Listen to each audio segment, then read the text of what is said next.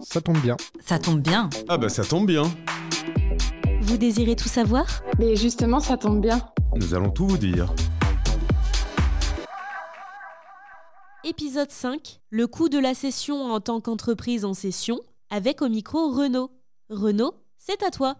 Vous souhaitez céder votre entreprise parce que vous partez à la retraite, parce que vous avez de nouveaux projets, parce que vous souhaitez investir dans de nouvelles entreprises ou de nouveaux projets. Vous souhaitez donc céder votre entreprise. Qui dit cession dit potentiellement, et j'ai envie de dire je vous le souhaite, une imposition sur une éventuelle plus-value au moment de la cession. Et donc ça, ça s'anticipe. C'est-à-dire que vous avez euh, en tête une, potentiellement une cession à moyen terme, dans quelques mois, dans quelques années. Il faut en parler déjà autour de vous évidemment pour potentiellement trouver ben, des, futurs acquéreurs et également pour vous faire conseiller au mieux et anticiper justement cette imposition des plus-values. Hein, sachez qu'il existe plusieurs régimes d'exonération et donc euh, qui nous permettent hein, d'atténuer le coût de l'imposition de la plus-value. On peut avoir des abattements pour le départ en retraite, on peut avoir des abattements selon la taille de votre structure, c'est les dites petites entreprises. On peut, si vous privilégiez, mais ça c'est, on fait toujours une étude à ce moment-là de est-ce que je veux vendre le fonds de commerce Est-ce que je vends plutôt les parts de ma société? Et à ce moment-là, ben, en fonction de ce que j'aurais choisi, j'aurai des impositions différentes et potentiellement des exonérations sur euh, une vente de fonds de commerce ou une, vente de parts sociales.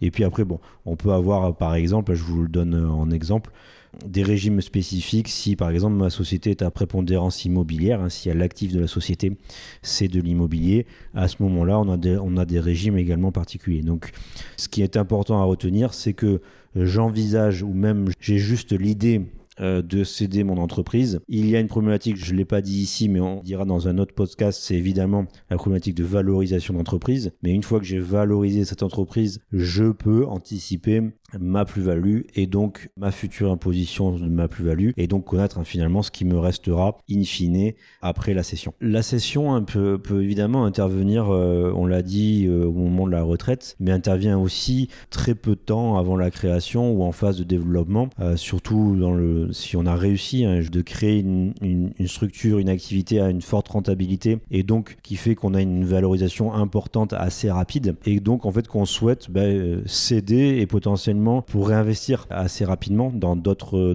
projets.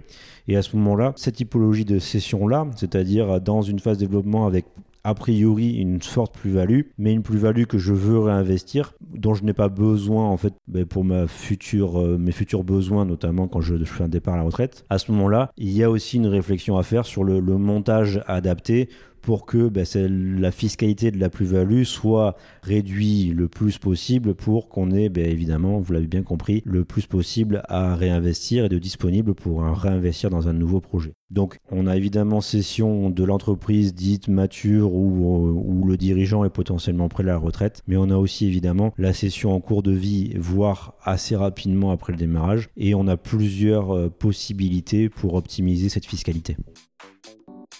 Vous venez d'écouter l'épisode 5 de votre podcast Ça tombe bien, un podcast signé BSF qui vous accompagne dans vos prises de décision fiscales, sociales, juridiques et comptables. Vous pourrez retrouver tous les prochains épisodes sur toutes les plateformes d'écoute et sur notre site web groupe-bsf.fr.